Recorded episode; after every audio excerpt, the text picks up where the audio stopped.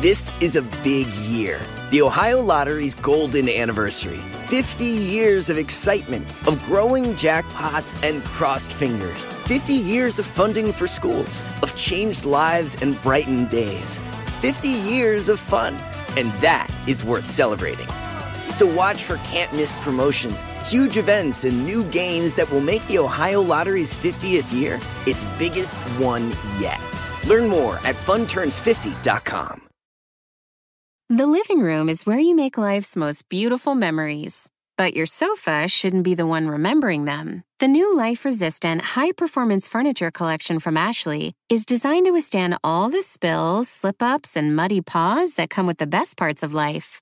Ashley high performance sofas and recliners are soft, on trend, and easy to clean. Shop the high performance furniture in store or online at ashley.com. Ashley, for the love of home. Welcome to The Megyn Kelly Show, your home for open, honest, and provocative conversations.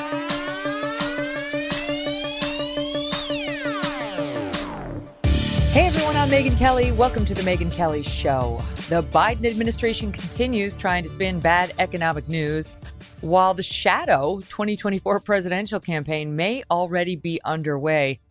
Mm, I don't know if you're going to like your choices. California Governor Gavin Newsom, who basically just survived a recall, now thinks he should be president. This is like de Blasio, the loser mayor of New York, who had like a 2% approval rating, thinking he could run for president. Um, anyway, now Governor Newsom is running ads against Ron DeSantis in Florida over the weekend with the whole goal of getting people like me to talk about it. So I guess it's a win for him. But we do need to discuss whether this guy has a real political future because he was wanting to be president in his cradle. that's not that's never the kind of person you want. Uh, though they're all egomaniacs to get into that that position. I mean, that's just the truth. Very few after George Washington didn't die for the job or die wanting it.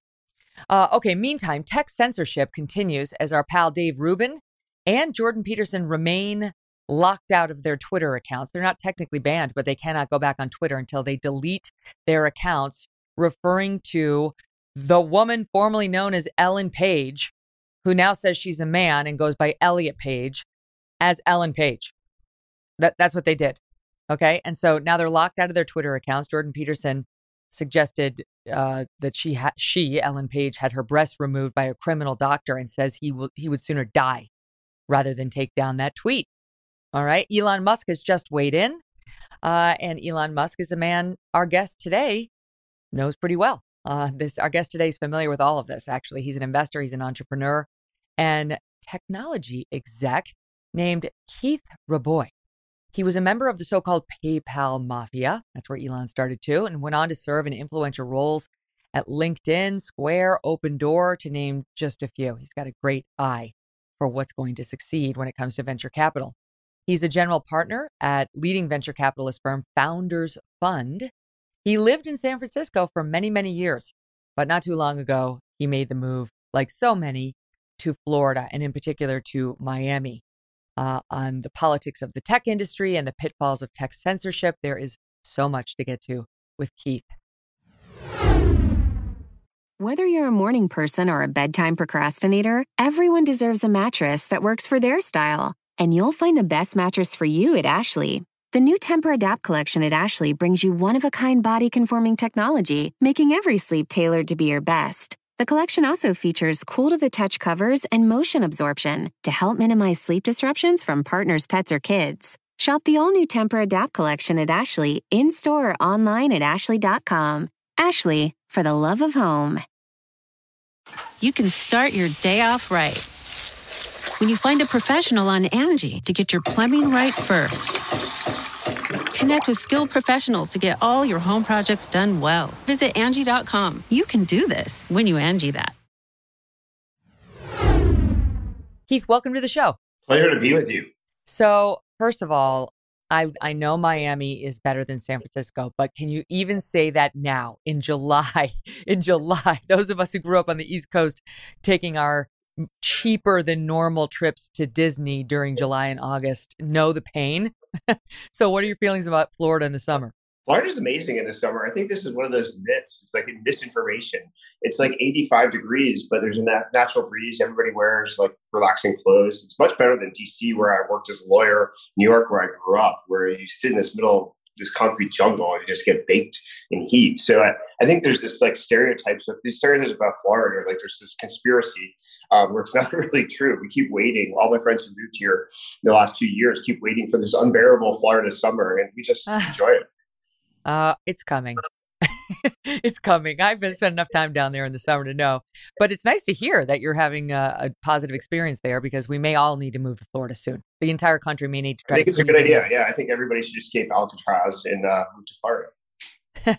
so take us back because, as we pointed out in the intro, things did not begin for you in Miami, Florida. And so, where were you raised? Where'd you grow up? I grew up in New Jersey. And then I actually escaped New Jersey to go to Stanford for college and then spent time in law school on the East Coast, clerked on the Fifth Circuit, and then wound up basically starting my professional career in both DC and New York. And then in 2000, at the height of the internet bubble, I moved to the Bay Area and you know, started this journey with a bunch of misfits, now known as PayPal Mafia. Now, how did you? I'm in New Jersey now. We spend our summers on the Jersey Shore. So, how did you forgive me, but like white kid from New Jersey get into Stanford and Harvard Law? You're too polite to say you went to Harvard Law, but you did.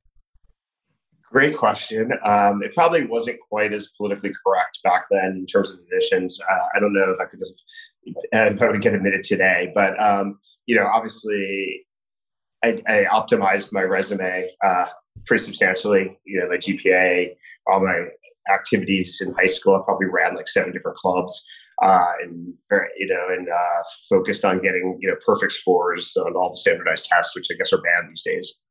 Yeah, that's right. You did the wrong thing by today's standards. your number one thing today would be you're you're too pale and you have the wrong anatomy. Well, yeah, but Jew- being Jewish doesn't. Being Jewish doesn't count, and being gay, I guess, counts to some people, but not to other people.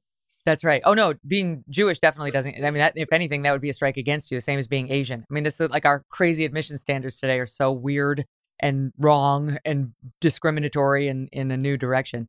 Um, okay, so yeah, so you absolutely.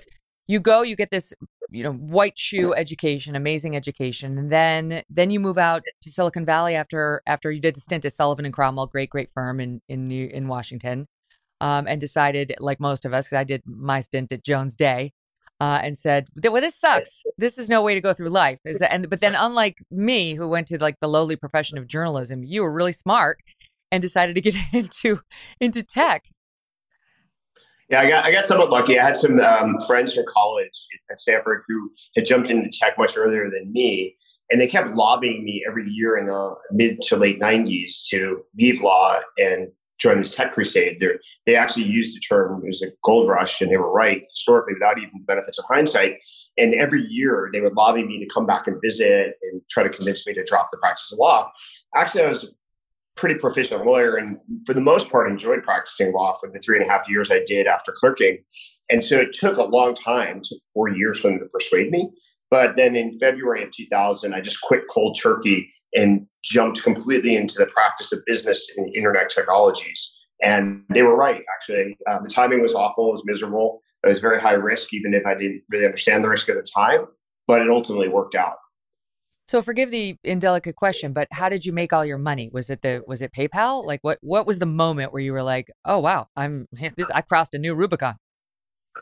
It's a good question because fortunately, I just kept doing more stuff. Um, so PayPal, we, we both went public at uh, one of the most difficult challenges, uh, most difficult times in economic history in the United States. We went public in February 2002, which is a pretty difficult accomplishment, and then subsequently sold the company after a public company to eBay, which gave us a license to do more things. Uh, my friends Peter Thiel, Reid Hoffman, Max Levchin, Jeremy Stoppelman, Chad Hurley, et cetera, all went on and created new companies. And so the next thing I did is I joined LinkedIn.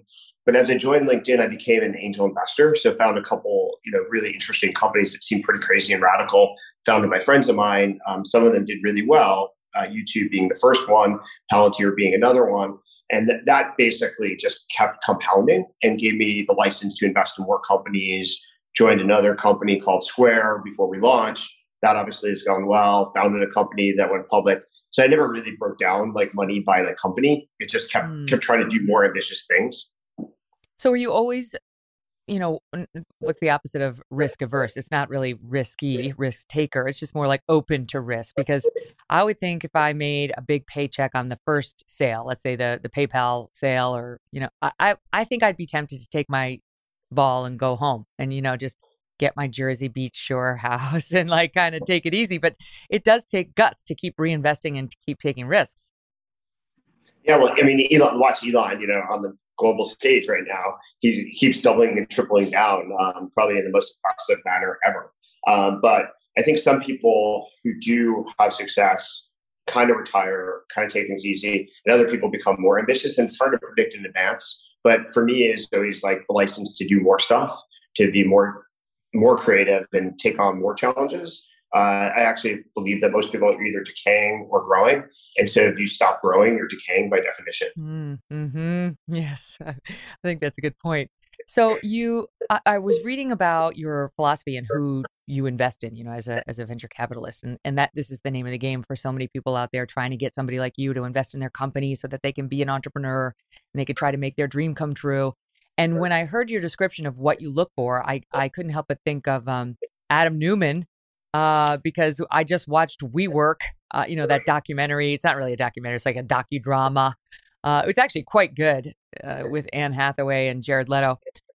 And he seems exactly like the kind of guy you would back. I mean, forgive me for paraphrasing, but it was something like, you know, you're looking for somebody who's a little, I don't know if it was unstable, but my paraphrase is big dreams, huge ambition, slightly unstable, and good idea. I don't know if I'd use the word unstable, but um, maybe synonymous or euphemistically. Um, I basically believe that only disruptive people create disruptive companies. That effectively you have to see things and believe things that the rest of the world doesn't really appreciate. And that tends to correlate with a personality characteristic. You have to be immune from other people's criticism for a while. And you have to prove the world, you have to prove to the world that you're right and normal conformist people tend not to be very good at that and they, they actually tend to be terrified of it. And per your question about my own career i used to be very risk averse i was optimizing like my whole resume to go to law school you know to get into harvard law school since i was probably in sixth grade. And so everything i did was calculated and very traditional.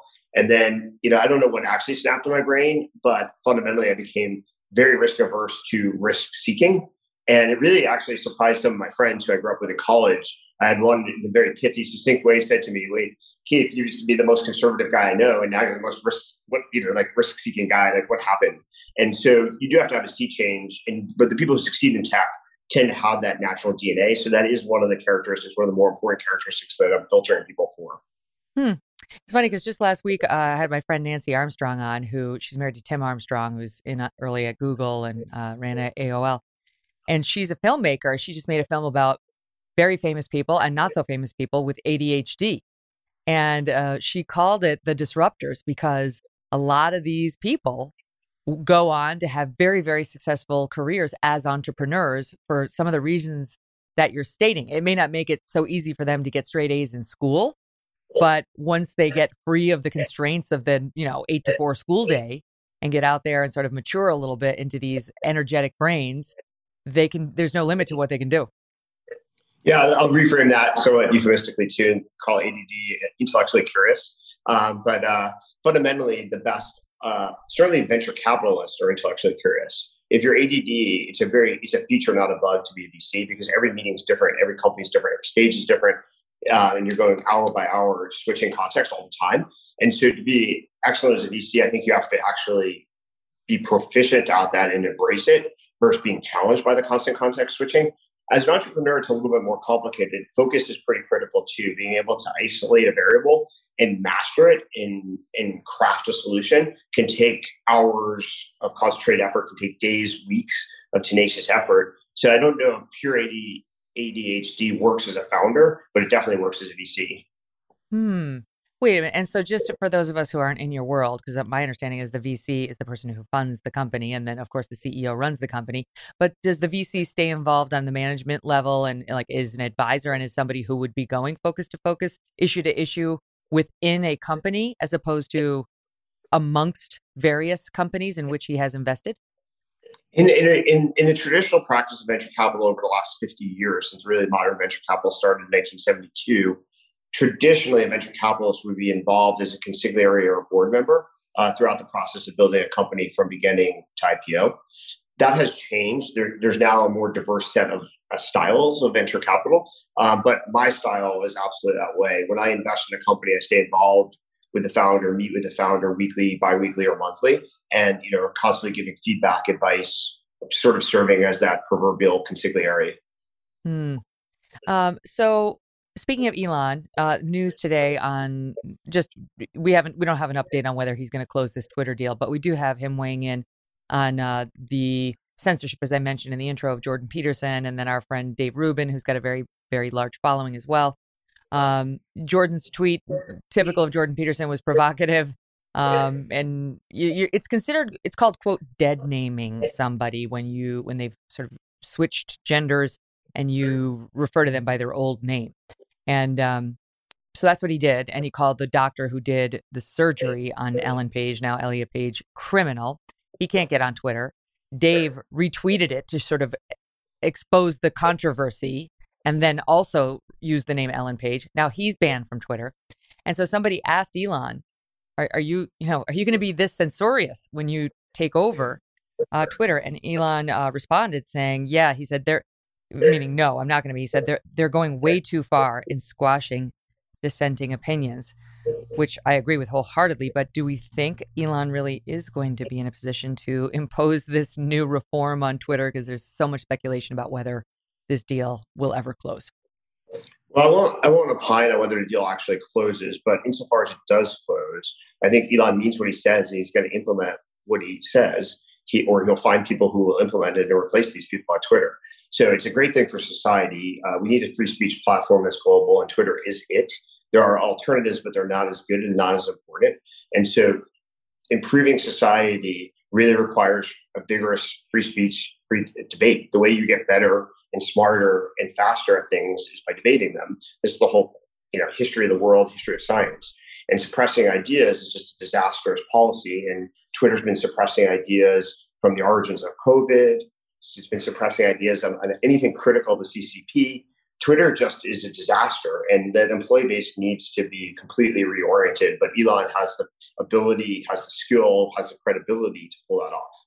Now, why why won't you opine on whether it's going to close? Because two of your other pals from the um, the All In podcast, and you know Dave Sacks was on along with Jason Calacanis, and, and they both had a lot of thoughts and, and shared them all. Well, my opinion is it probably will close, but I think it's a financially imprudent investment at this point. Like the market has just corrected a massive amount since that deal was negotiated. And so if the goal is to save the planet, closing the deal makes a lot of sense for Elon. If the goal is to convert that into a lot of money, I'm not sure it makes that much sense. Mm-hmm. Yeah, do you think that they can renegotiate? there's probably some clever ways to do it, but it's like how much pain and friction, brain damage, uh, you know, sort of you want to deal with. Elon's got a lot of other things on his plate. You know, he's running a few companies uh, left and right. Yeah. So um, there's a point in time where the friction and effort isn't worth the incremental $10 billion. Yeah, right, exactly. Well, let's hope his goal is to save the planet because those of us who are living on it need a few more saviors. Uh, well, he's, and he's certainly creating another planet. He's creating another planetary option for you, so we can go on to Mars. Yeah, I, I'm afraid of getting on a 747. I'm certainly not getting on Elon's rocket ship. I'm going to be like, it'll who was the one? It'll definitely be more. It'll be more reliable than Boeing 787 or whatever that was. Probably so. I think it was Pete Davidson. Pete Davidson was like, "I'm actually busy, so I can't accept your offer of a of a ride." I'm like, "This is my kind of guy. Like, you're too busy to accept the ride to outer space." I can't even remember it was Bezos or Elon, but big big move. Um, can we talk? You mentioned the the the Chinese and that's a big story in the news right now.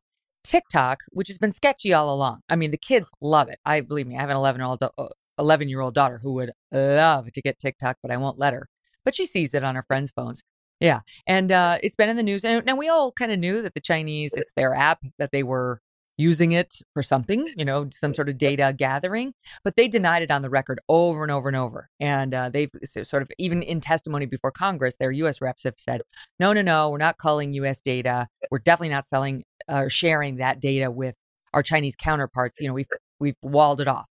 And now it emerges in, in this BuzzFeed story where apparently they got their hands on dozens and dozens of tapes of executives of the company admitting that they are mining our data, they are sharing it with their Chinese counterparts. And now, just today, um, it's the I want to get my committee correct. I think it's Senate Intelligence Committee. Yeah, they're ur- jointly urging the Federal Trade Commission to investigate the app um, over the fact that it is letting Chinese employees access the data of Americans. So, can I ask you that first of all? I don't actually understand what data they can get. You know, if I were to let my daughter download TikTok, which I won't, she doesn't even have a phone. But if I were to allow all that, what could they find out about her? Well, it's unclear, and that's part of the problem. It also depends upon whether she uses an iPhone or an Android device. Uh, so an iPhone is more restrictive and probably more secure than, than maybe any Android phone. Um, but fundamentally, they could certainly find, you know, track her geo, track, um, you know, potentially contacts. Um, but there are more nefarious things that one can probably do, and they probably have done. Uh, so I wouldn't take at a superficial level just the standard data that like people are inputting in, into like TikTok. Like what are they clicking on? There are ways to extract more private data, and I am sure you know the Chinese have at least thought about it and selectively done this. But the thing that's crazy in this whole TikTok debate is none of this should have been a surprise. Chinese law explicitly requires TikTok to collect this data and provide it to the Communist Party of China. And so there's no possibility of running a company in China without doing this. It's like illegal. And so it, it, just absolutely mystifies me. You can read a great article by my husband in Foreign Policy where two years ago, three years ago, he explained this for everybody that there's no possibility of legally running a company in China that has a headquarters in China without exploiting US users' data. And you know, Trump was on the right side of history for a moment when he was going to ban TikTok. And mm-hmm. then he mm-hmm. went out. He actually literally went out because of people complaining and whining. And it's really cost, you know, America a lot of national security now. We're in significant jeopardy because Trump was a complete whip.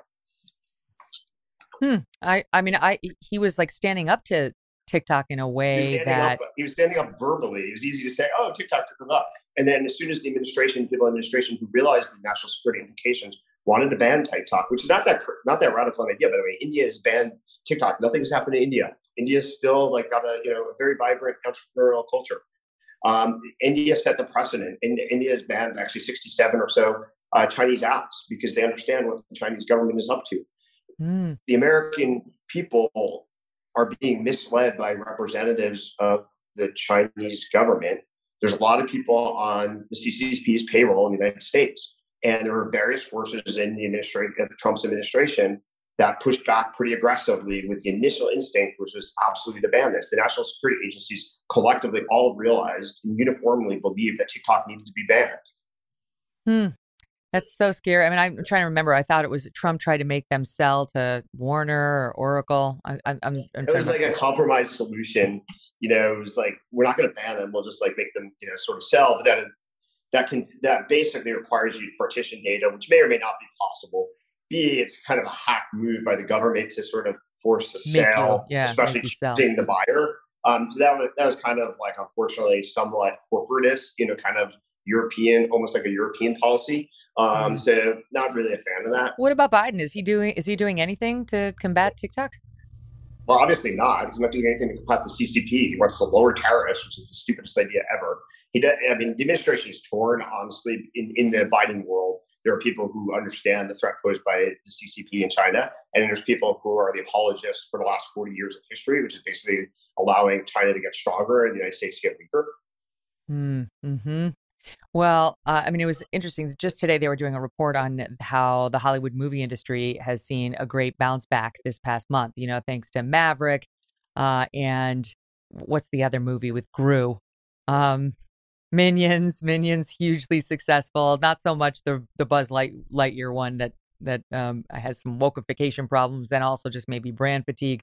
But in any event, um, that's good news because the Chinese had been sort of taking over as the audience for these movies. And one of the things Tom Cruise and the makers of Maverick did was refuse to take the knee uh, in response to Chinese demands about the flags represented on Maverick's jacket and so on. So it's good to see, you know, Americans buying this product again and sort of reclaiming the market. And it would be great to see TikTok lose market entirely or at least in part. Um, but I, we don't seem to have a sound policy with respect to the Chinese right now. And it does worry me as on the heels of 4th of July, celebrating our country and its greatness and its unique place in the world.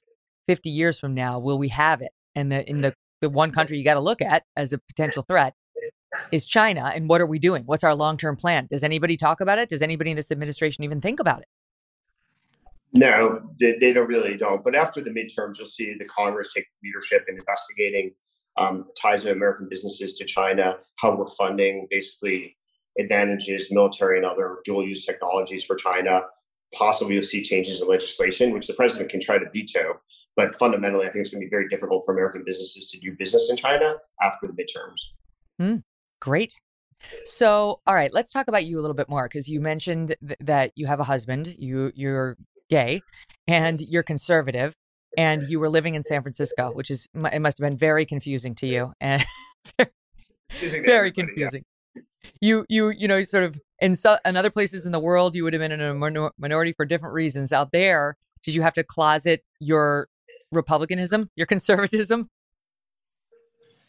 For a long time, yes. Um, over time, with more and more, you know, sort of success, I got more comfortable um, I built a platform like mostly on Twitter. And so I felt like I would regret living at some point if I wasn't using my platform to proselytize for ideas I believed in. So I started to be more comfortable like circulating ideas, not usually my own. Usually it's like recirculating other people's ideas um, mm-hmm. about how to make the world better. Um, and felt like as I have now, like you know, three hundred thousand followers on Twitter, that if I can make a difference, you know, and, and change the views of ten or twenty people, it's worth doing. Hmm.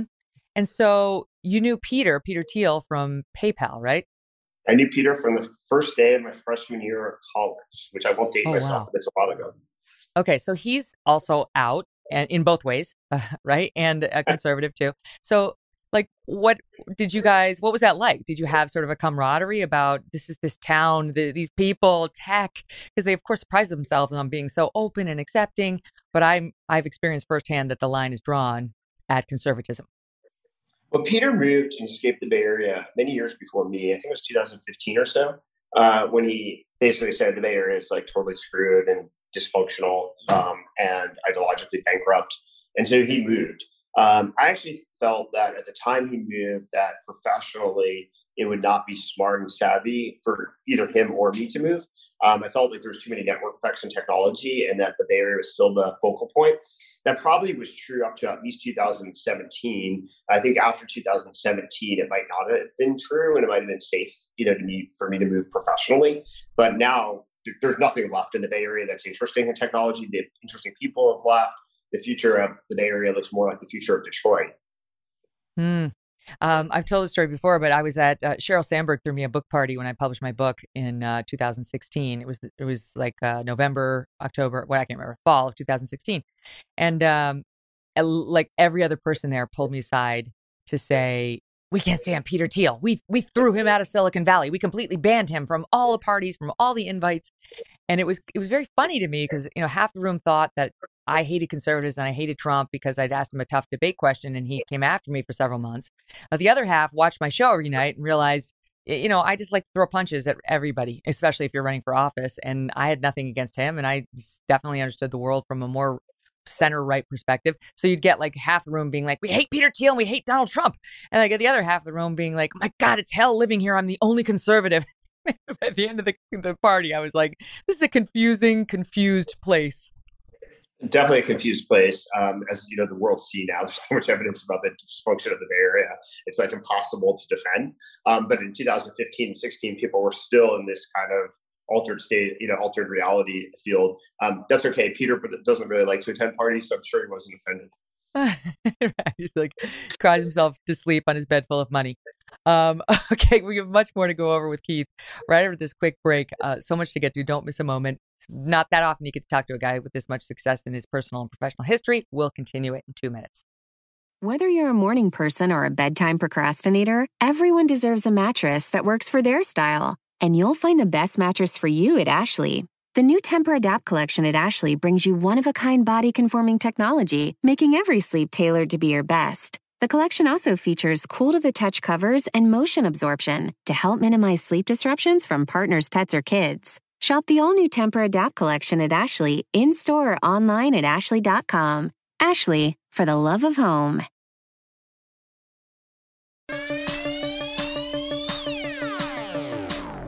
So, Keith, uh, you did leave California. It got bad enough. I mean, we've been covering the troubles there a lot. Uh, we had uh, your your friends uh, from All In on the podcast to talk about the recall effort of Chesa Boudin, somebody I've been covering for a long time. After I interviewed his essentially adoptive father, Bill Ayers, in what remains my very favorite interview I've ever done, and that includes Vladimir Putin, and you can go down the list. Okay, um, so San Francisco did the right thing and they got rid of this non-prosecutor, Chesa Boudin. And um, you did the right thing by just getting out of a town that wasn't aligned with you and wasn't heading anyplace good. And you ultimately came to think that was true professionally too, because, you know, those are two different things potentially. And so, what do you make of your newfound state, your current governor, Ron DeSantis, and the latest attack on Florida and DeSantis from your old governor, Gavin Newsom, who clearly is trying to generate some buzz around himself for 2024 by saying California is the state of freedom and Florida's not. You know, Florida's wonderful. Super happy to be in paradise in Miami every day. Um, couldn't be more thrilled with the decision. Everybody we've moved here, helped move professionally, socially uh, from California or New York to Miami is extremely happy almost every single person that I know that's moved here has now purchased a home. Some of them started uh, initially and rented, but they've all bought, which means they're happy, thrilled, you know, want to build a family here. Um, you know, Gavin's pretty desperate, as you might know. 200,000 people, a net 200,000 people left California for Florida last year. Uh, California's lost population for the first time since 1850s, losing congressional seats for the first time ever in history running a TV commercial is not going to help with that. It's a third world country running being run by a third world dictator with third world policies.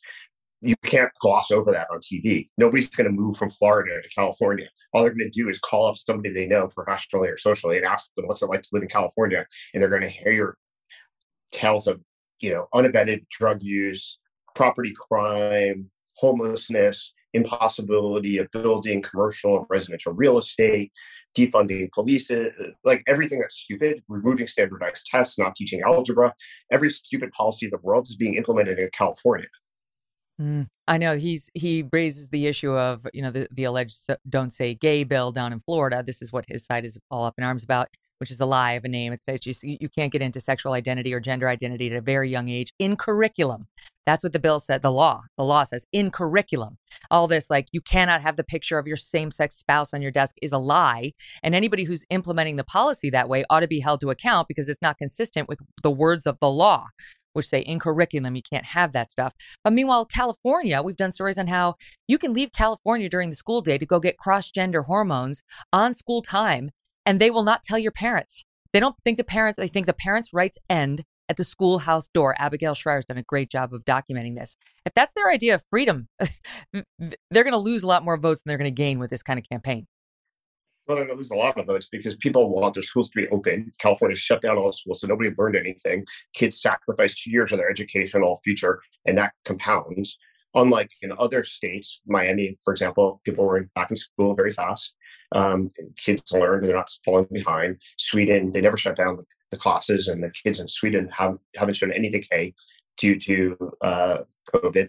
So California basically sentenced a whole generation of Californians to a, a, life of misery, really, because if you fall two years behind in education, you're never going to catch up. And parents are just furious. And so you saw this in Virginia. The Virginia elections were all about people revolting against the powers of the teacher union, eh, conspiring with politicians to shut down schools.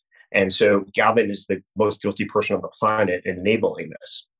Yeah. I mean, he was mayor of San Francisco. That's the town that not only recalled Chesa Boudin, but uh, recalled three of their school board members for this nonsense, for worrying about renaming the Abraham Lincoln School instead of opening the damn classrooms so children could learn. But meanwhile, I know you do like DeSantis. You are, as we discussed, a, a conservative. So, what do you make of the we if we believe coming battle between Donald Trump and Ron DeSantis for the next GOP nomination? Well, as you know, I'm not a big fan of uh, Donald Trump. I was, I think, the original funder for the Never Trump, you know, sort of campaign. Uh, so, you know, I grew up uh, in New Jersey, New York, and uh, in the 80s, and uh, Trump was this radio talk show host, sort of. And so I kind of knew he was kind of sociopathic and you know very un- unreliable. Um, and it was pretty obvious, like the personality traits they don't they don't change like after you know 50 60 years or in his case 70 and so you know what we saw as president was was completely predictable in fact i had this uh, tweet on july 4th i believe 2016 so before he was elected that he was going to get impeached by the house of representatives um, it, was, it was so obvious that that was going to happen i actually thought you know it was like you know, in, most of the stuff that happened was completely inevitable. But um, even you so, couldn't have foreseen two two impeachments. I mean, that was a lot, even yeah, for the Democrats. I only got one. Sorry, you know, like, um, but in any event, so I've never been a fan of his. I do think he actually had some policies that were quite good, like moving the embassy in Israel was actually a, a wonderful policy. Uh, mm-hmm. You know, I mm-hmm. believe strongly in a lot of his Supreme Court and judicial nominees. So I think there's a lot of things he did well. I think actually, unfortunately, he lowered corporate tax rates, which is probably a mistake at the expense of lowering individual tax rates. So I think that was a mm-hmm. disaster um, politically and uh, substantively. Uh, so, you know, I think there's things that can be improved. And I think DeSantis is a great politician. Um, he's 43 years old, which I think America needs a younger politician, period, beside party.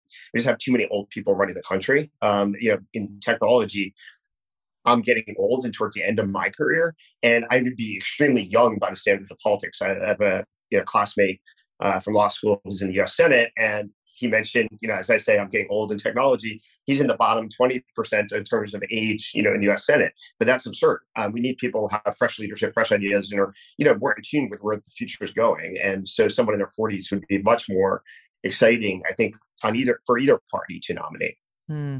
Do you think? Do what do you think? I mean, I realize none of us knows, but what do you think? Do you think Biden will just declare that he's a one-term president or get a primary challenger? I know that um, I mean, obviously, that's what Newsom is Newsom is thinking about in launching this preemptive ad. He almost surely will get a primary challenger with his current current approval rates. I mean, you, know, you think about what drives through history, what drives a, a challenger to an, an, incumbent president is really bad approval rates or the equivalent. And so, you know, this is why Jimmy Carter got challenged by Ted Kennedy, et cetera. It, it, this is almost inevitable if he stays at 36, 37, 38% approval. If he gets washed out in the midterms, that will just accelerate the pressure. Hmm. And yeah, yesterday Monmouth had him for for Monmouth. This is a record low at 36% approval. A vast majority of Americans do not want him to run again. Many feel it is because he is too old. I mean, he will be, as David Axelrod said, obviously not a fan of any incoming potential Republican, said uh, he'll be closer to 90 than he will to 80 at the end of a second potential term. And that's just like, let's just be honest. No one near 90 should be president of the United States. It's absurd.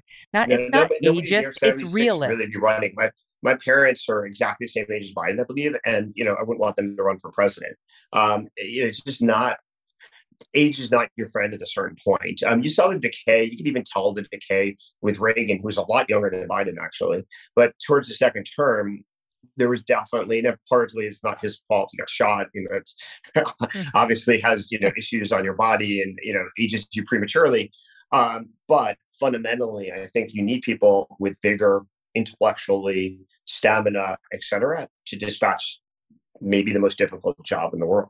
Yeah, yeah, sixty-four percent, um, according to I think it was Harvard Harris poll, think that Biden is too old to run for president again. And, you know, there's signs of that every day. Whether you want to see them is up to you. If the Democrats hold the Senate, he might be able to run again. If the Democrats get crushed in the House, which they will, and lose the Senate, I think there'll be a lot of pressure in the primary against him.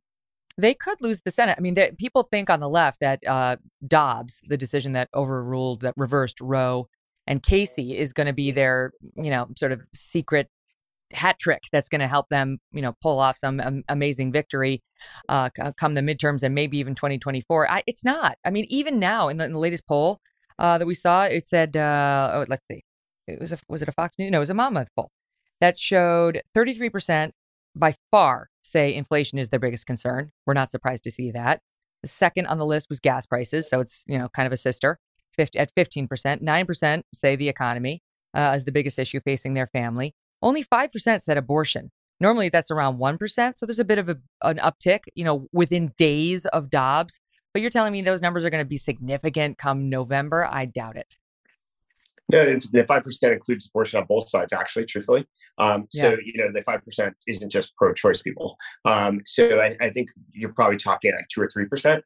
But more importantly, if you look at the polls about the abortion topic, eight, roughly 80% of Americans believe that abortion on demand is a bad idea. And that's basically mm-hmm. what Roe is kind of creating a regime of. And now we're going to have a regime that looks more like Western Europe.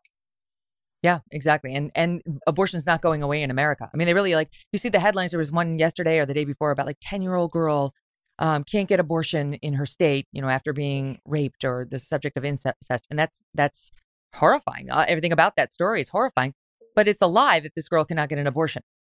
abortion is legal in in dozens and dozens of states in, in the union. It is not outlawed in all the states. In fact, so far it's only about 13 and counting. It'll go up according to the state's plans within the first 30 days after Dobbs uh, to maybe potentially 22, um, could be as many as half. But it's that's that's as high as it's going to get, at least for the foreseeable future.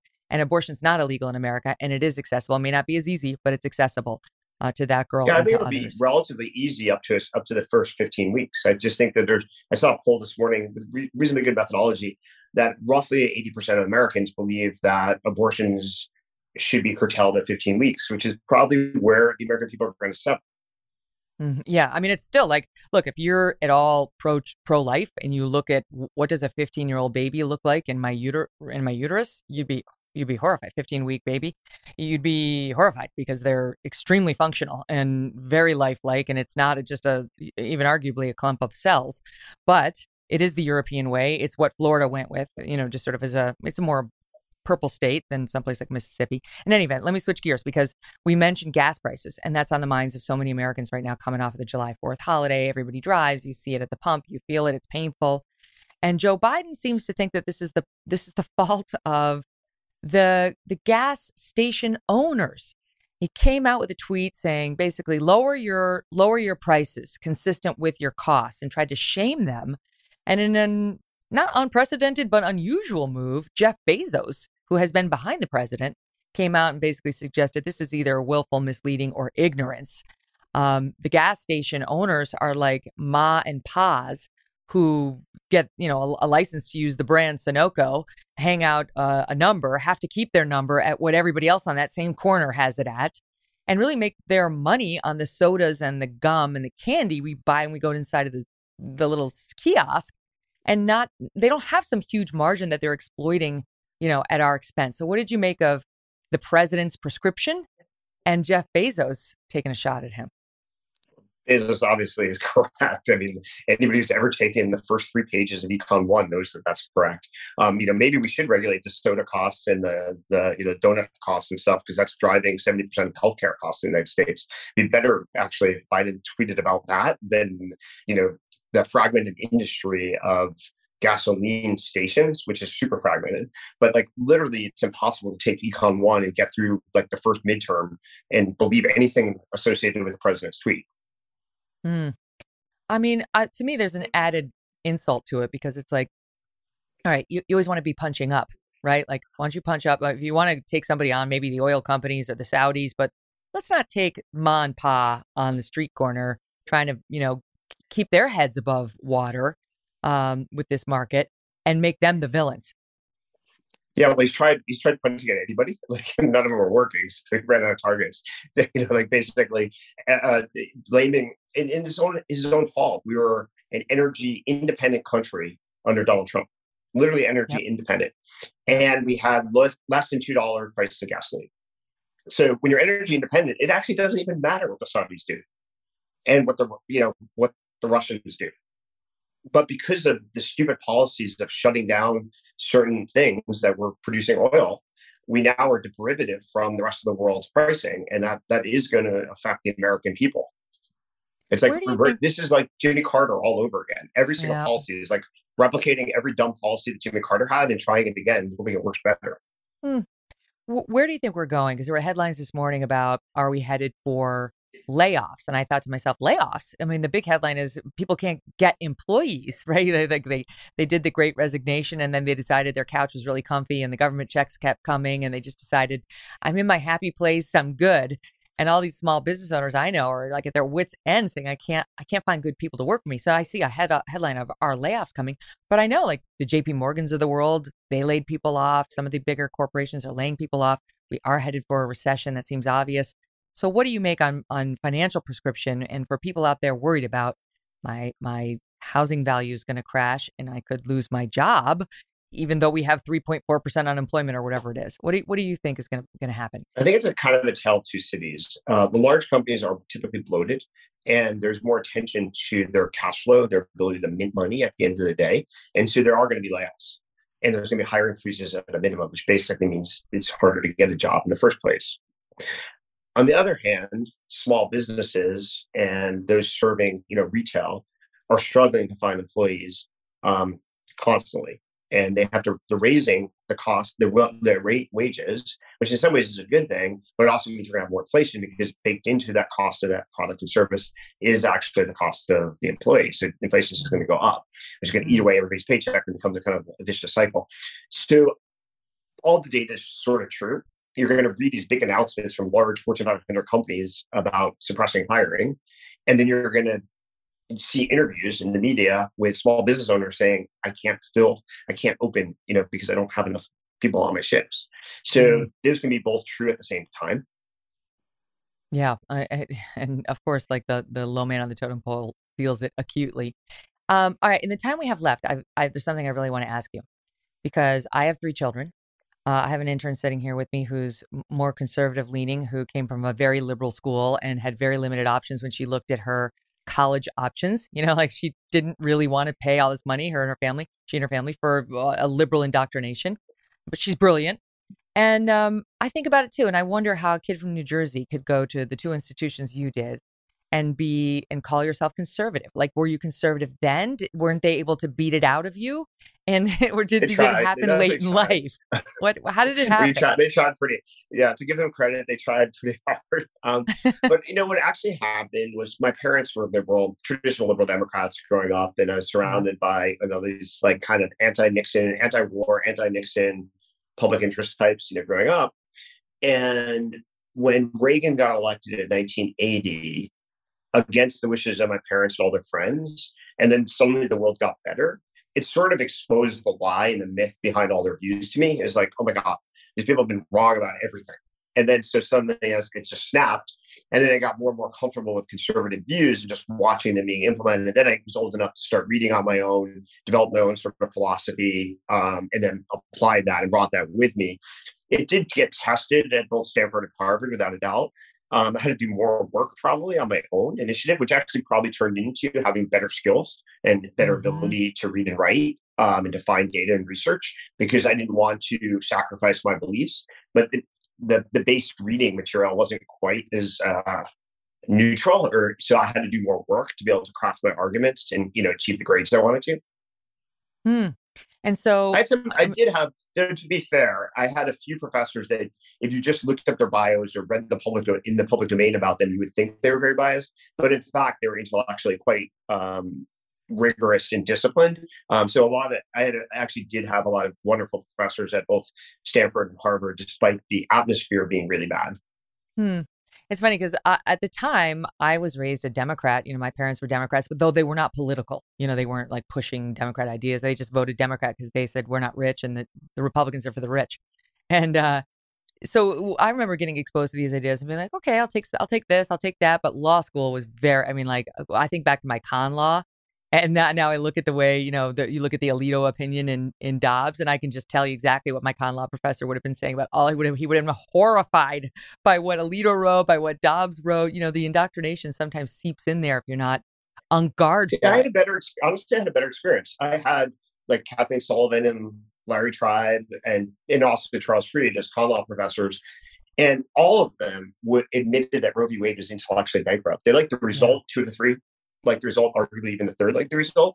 But they in, they absolutely understood the intellectual weakness of the of the argument behind the opinion. You can even read, you know, Professor Tribe's old treatises actually have yeah. this explicitly stated.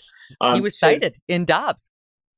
Yep. So all all this stuff is, you know, they were very um, upfront um, in exposing the weakness, and it's why like it actually was a you know a, a really good place to get education. Um, I give them all credit for having you know an open mind in terms of how they were teaching the class. Now outside the class, you know, I disagree with probably all their views um, yeah. on you know most things, but uh, fundamentally, the reason why my brain is still pretty sharp in con law is because they trained it pretty well. Oh, that's amazing and and good to hear. There is hope. Uh, listen, Keith, thank you so much. Please come back. What a pleasure talking to you, Keith Rabois. Pleasure to be with you. I'll come back anytime. Awesome. All right, coming up in just a bit, John Kass is back with us. Have you read his latest piece on what happened in Highland Park and the, on the mayor and this country and our culture? Well, you're going to hear him deliver it essentially live. Don't miss the one and only and the unmissable John Kass. The living room is where you make life's most beautiful memories. But your sofa shouldn't be the one remembering them. The new life resistant, high performance furniture collection from Ashley is designed to withstand all the spills, slip ups, and muddy paws that come with the best parts of life. Ashley high performance sofas and recliners are soft, on trend, and easy to clean. Shop the high performance furniture in store or online at ashley.com. Ashley, for the love of home. You can start your day off right when you find a professional on Angie to get your plumbing right first. Connect with skilled professionals to get all your home projects done well. Visit Angie.com. You can do this when you Angie that. I read a column this morning. Oh, John Kass is such a beautiful writer. He's such a beautiful writer. He has a way of saying the things and writing the things that you know you're feeling, but you haven't been able to articulate them. And today's piece was about the Highland Park shooting. It was incredible. He wrote exactly, exactly what I've been feeling, what so many of us have been. And uh, we had to have him on today to talk about it. Uh, just by way of background, John was a syndicated columnist for the Chicago Tribune for 38 years. Then they tried to basically make his life a living hell there because they went woke and he wanted to be honest about what Chicago was going through.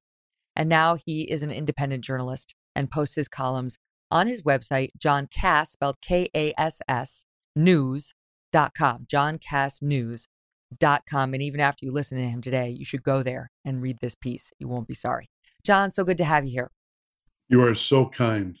Hello. I'm not. I'm just honest. I'm just absolutely honest, especially about you. Um, and so are you.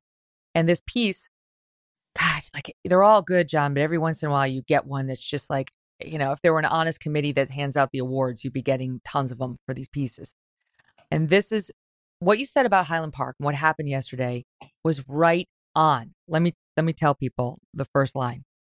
Uh, immediately, the mass shooting at the Independence Day parade at Highland Park was weaponized for its political value, even before the grief-stricken families of the victims could begin to process their loss. A hundred percent, it is disgusting how quickly we go to that place, is it not? Yeah, it is uh, disgusting. And uh, at times like that, social media becomes a sewer full of barking dogs. And uh, everyone brought their agenda and they were trying to twist it for political, weaponize the suffering of the dead and turn it into their weapons uh, to beat up their enemies and the suspect's family is saying, "Oh, we didn't know anything about this. How could this happen? We had no idea." Until it turns out that this young man uh, had exhibited warning signs, dangerous and violent uh, depictions of on video, and it was it's all just a mess and it's all horrible. And meanwhile, um, we're all focused on Highland Park as we should be because of the news value and the tragedy. And at the same time, just a few miles to the south in Chicago, people are being slaughtered every day. Yep. And no, no, uh, no big fanfare there. Mass shootings every day, 60 shot in Chicago over the weekend. Police officers ambushed. Uh, 10, at least 10 dead. Well, that's and like, you know, that, that reminded me when you saw 60 shot, 10 dead in Chicago over the weekend. Do you remember yeah. when Joy Reid came out and objected to all the, the news coverage of the war in Ukraine, saying the only reason we're doing that is because it involves white people? and it was like, okay, So I haven't gone back and looked at Joy Reid's programs because I need to keep my food inside of the stomach um, over the past couple of couple of nights. But I guarantee you, she's not talking about the murder rate in Chicago, right? I bet I bet she covered this, the the mass shooting at Highland Park, and she didn't mention the shooting deaths in Chicago. Now, why? Is that because uh, she hates black people? She doesn't care about black people? She's given up on the on the crime stats there. She's interested in mass shooters, but she's not interested in doing anything about the Chicago co- crime rate. If you talk about Chicago crime rate, you have to talk about the victims, who mostly are overwhelmingly black and brown people, poor people being shot down, but also the alleged uh, criminals who are charged with these crimes are mostly black and brown as well.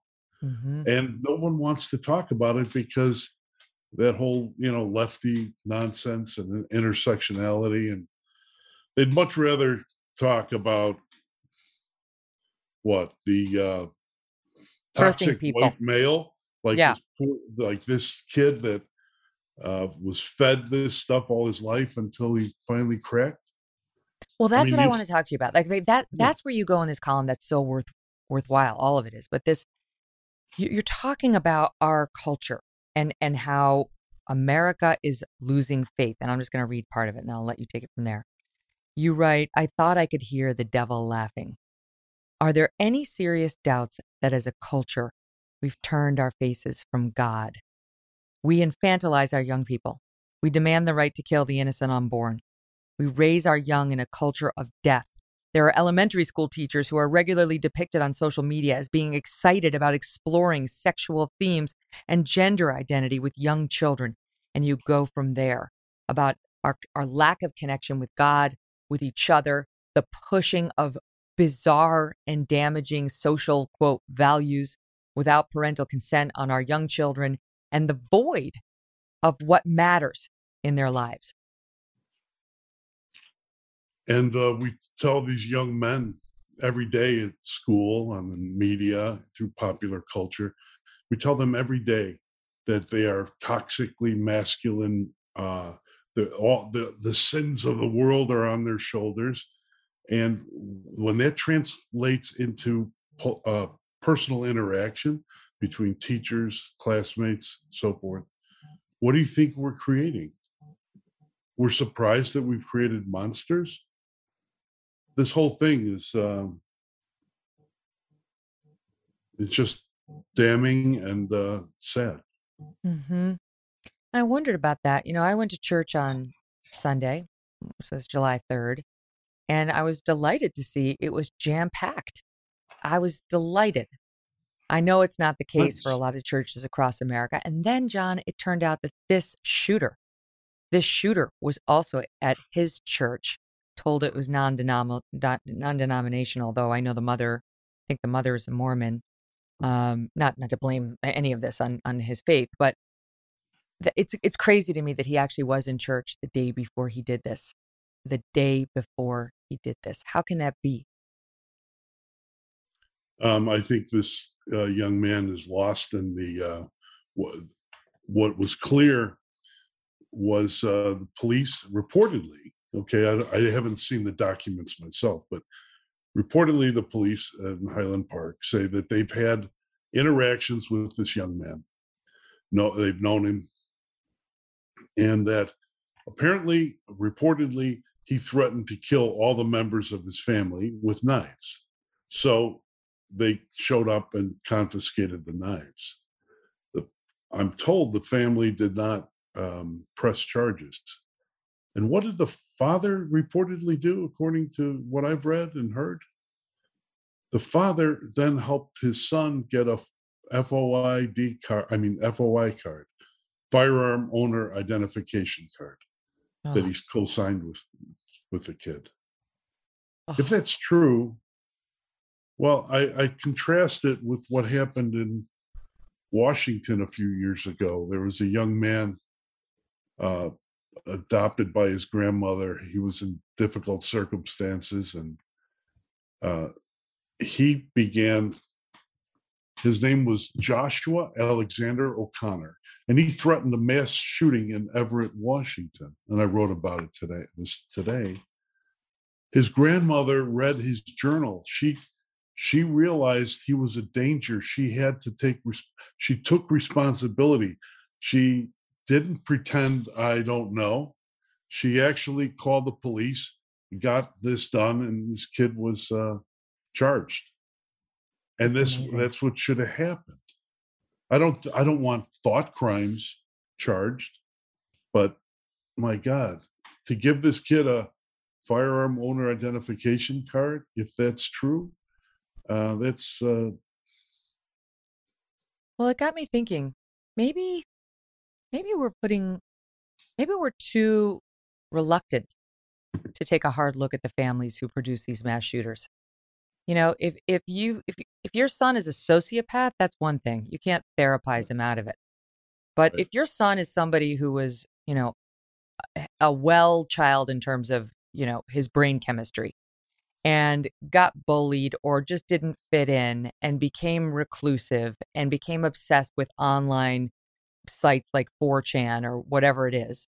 And you, in this case, understood he was suicidal as recently as 2019, and then you assist him in getting a firearm. And the uncle, who I guess uh, reportedly may have lived with them, he's mm-hmm. coming out. Yeah, he lives in the house. Um, he comes out and says there were no signs that would make him bullshit. Right. Be a better uncle. Be a better parent. You, the, our society depends on you. Our free society can only do so much. And yes, we can do more, but there, there are limits to our powers. But you're in the home with him. Pay attention.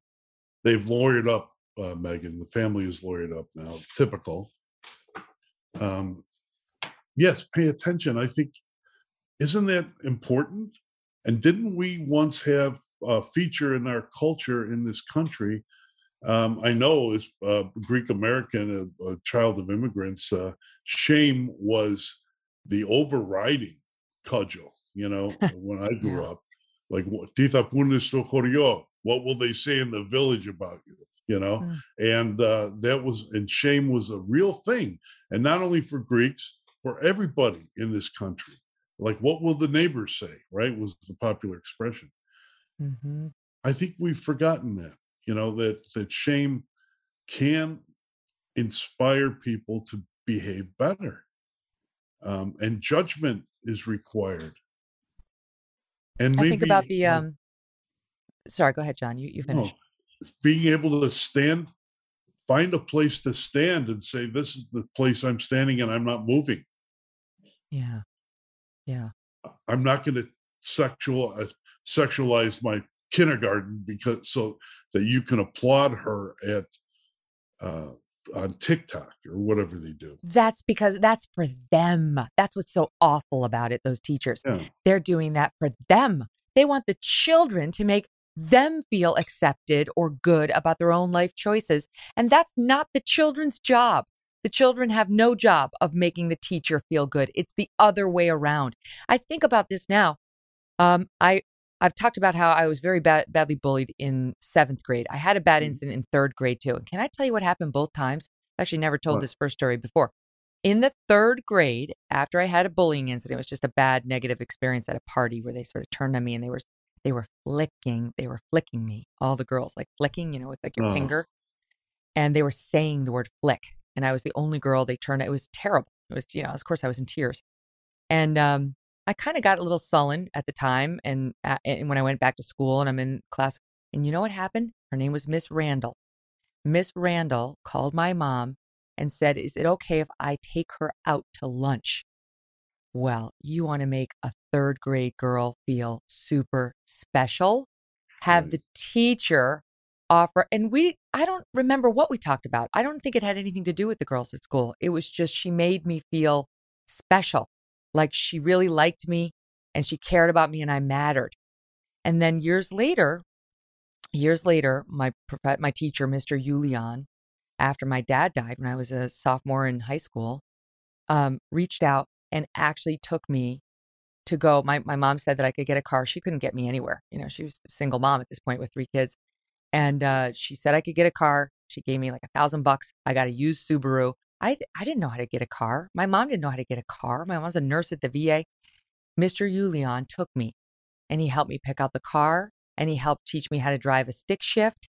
And we got the car and he helped me negotiate the, the four new tires. That's the only thing we negotiated on it, which by the way, then I ruined because I had a car accident shortly thereafter. the one thing I did was ruin the four tires, but that's fine. But my point is just, I had people in my life. I was lucky.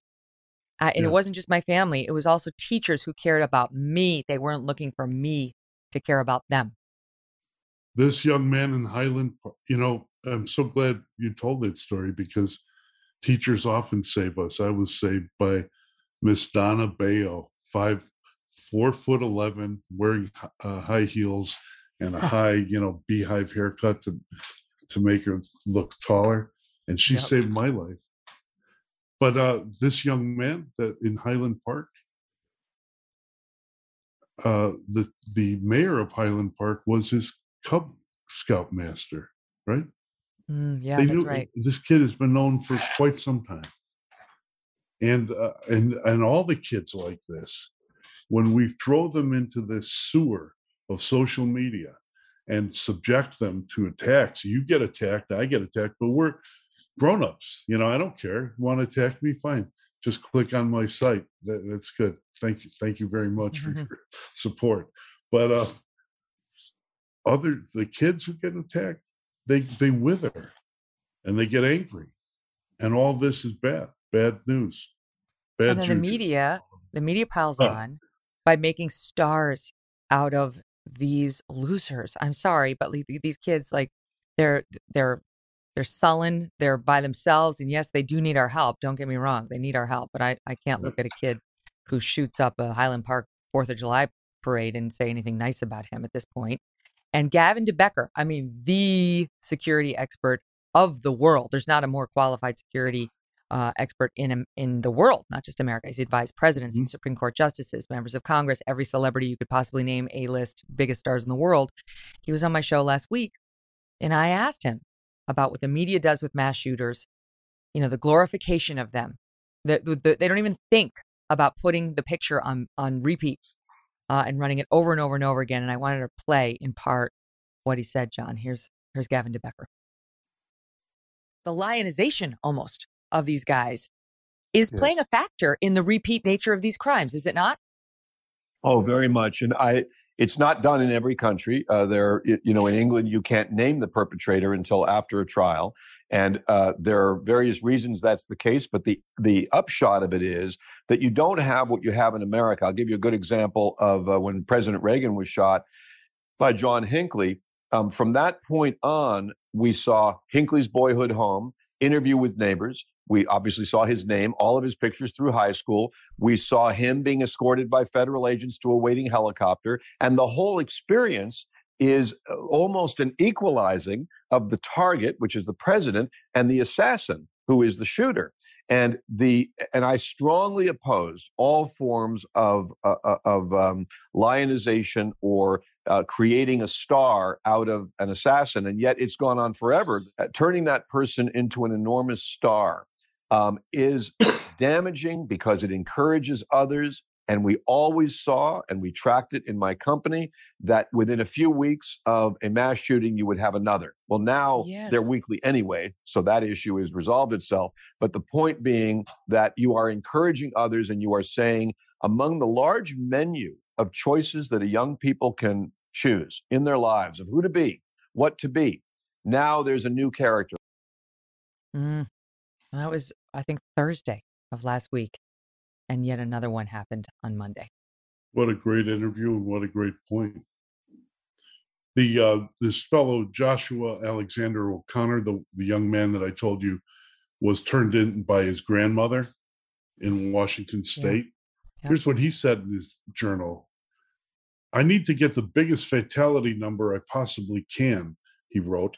I need to make this count. I've been reviewing mass shootings, bombings, attempted bombings, and I've le- I'm learning from past shooter bombers' mistakes, so I don't make the same mistakes. Mm. Thank God for his grandmother. I mean, we need more Yeah. grandmothers and parents like that. I mean, I'm thinking of the grandfather in the Uvalde mass shooting at that hosp- at that uh, school, where the grandfather was on tape saying, "Oh, you know, he wouldn't go back to finish his senior year. What can you do? You know, kids today." No, no, you can't say that. You're his caregiver. You can make them. You can. You have an obligation to make them, and it's not okay to just shrug your shoulders and say he's sitting in the room right? It's like it's your obligation to society to raise someone who has at least the possibility of thriving. And you don't get to shrug your shoulders and make him our problem and make him the problem of little fourth graders who are just trying to learn. So I, I'm not saying there's that much we can do legally. There is a case where they're coming, they're going after the parents of one mass shooter, one school shooter. Um, it would take a lot, but I do think societal pressure, like that that shame you talked about, that can Yeah. be turned on the on the family members as well. It's not it's not just the, the shooter who who The turns a kid into a shooter. The Sandy Hook uh, shooter, his mom was interviewed, and some I remember reading, and his mom was interviewed, and the bartender, no, the mom wasn't interviewed, but the bartender was interviewed about him, and he said she's a great mom. I'd see her every day. Um, she was a great mom, and I'm thinking, the mom's in the bar every day, hanging out with Mm. you.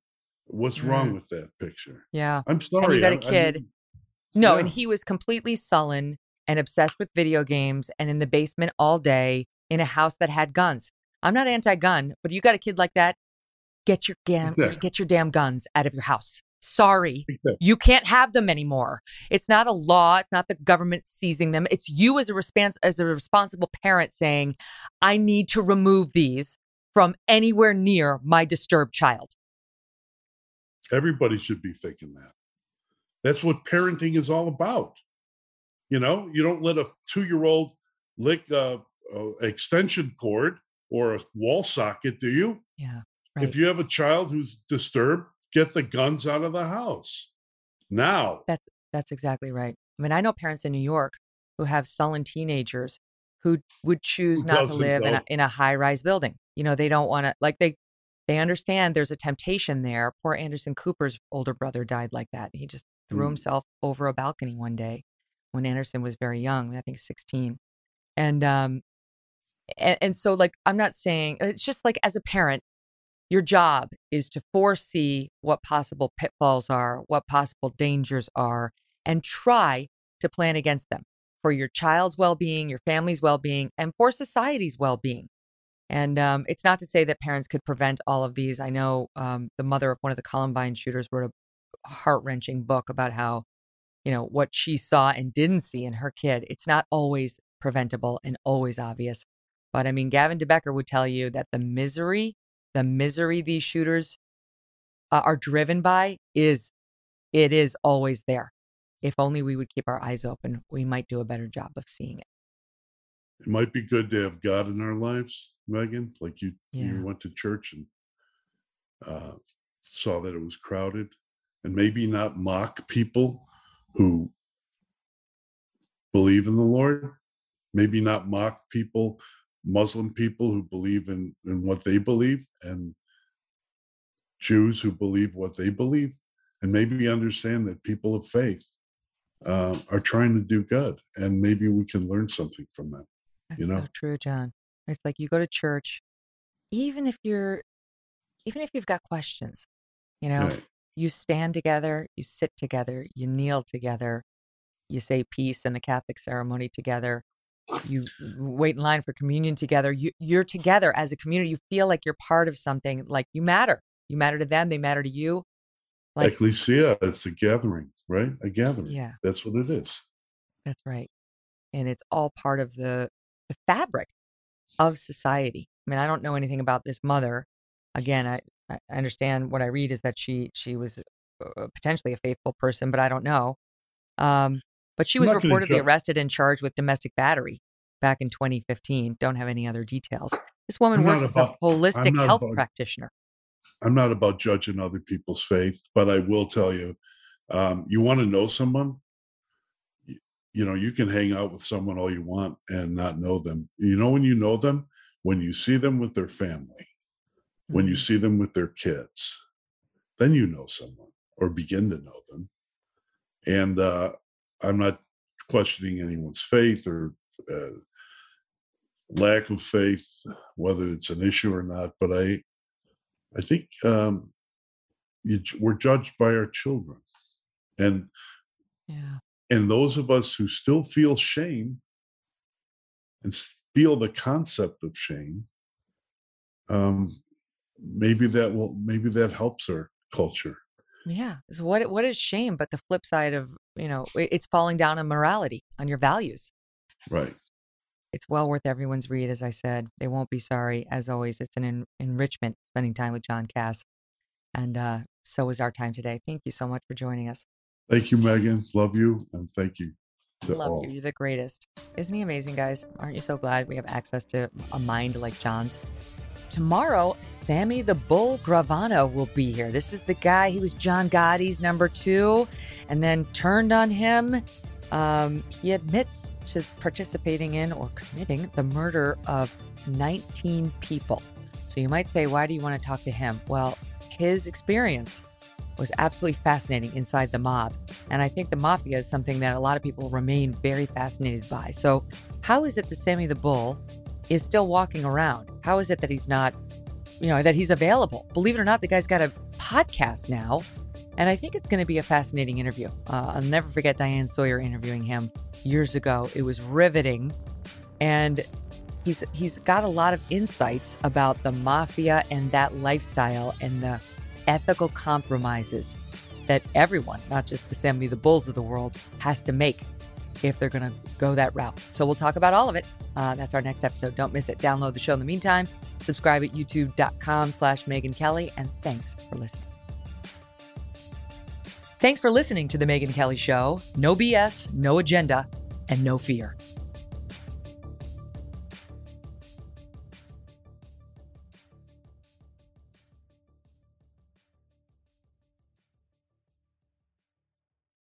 Whether you're a morning person or a bedtime procrastinator, everyone deserves a mattress that works for their style. And you'll find the best mattress for you at Ashley.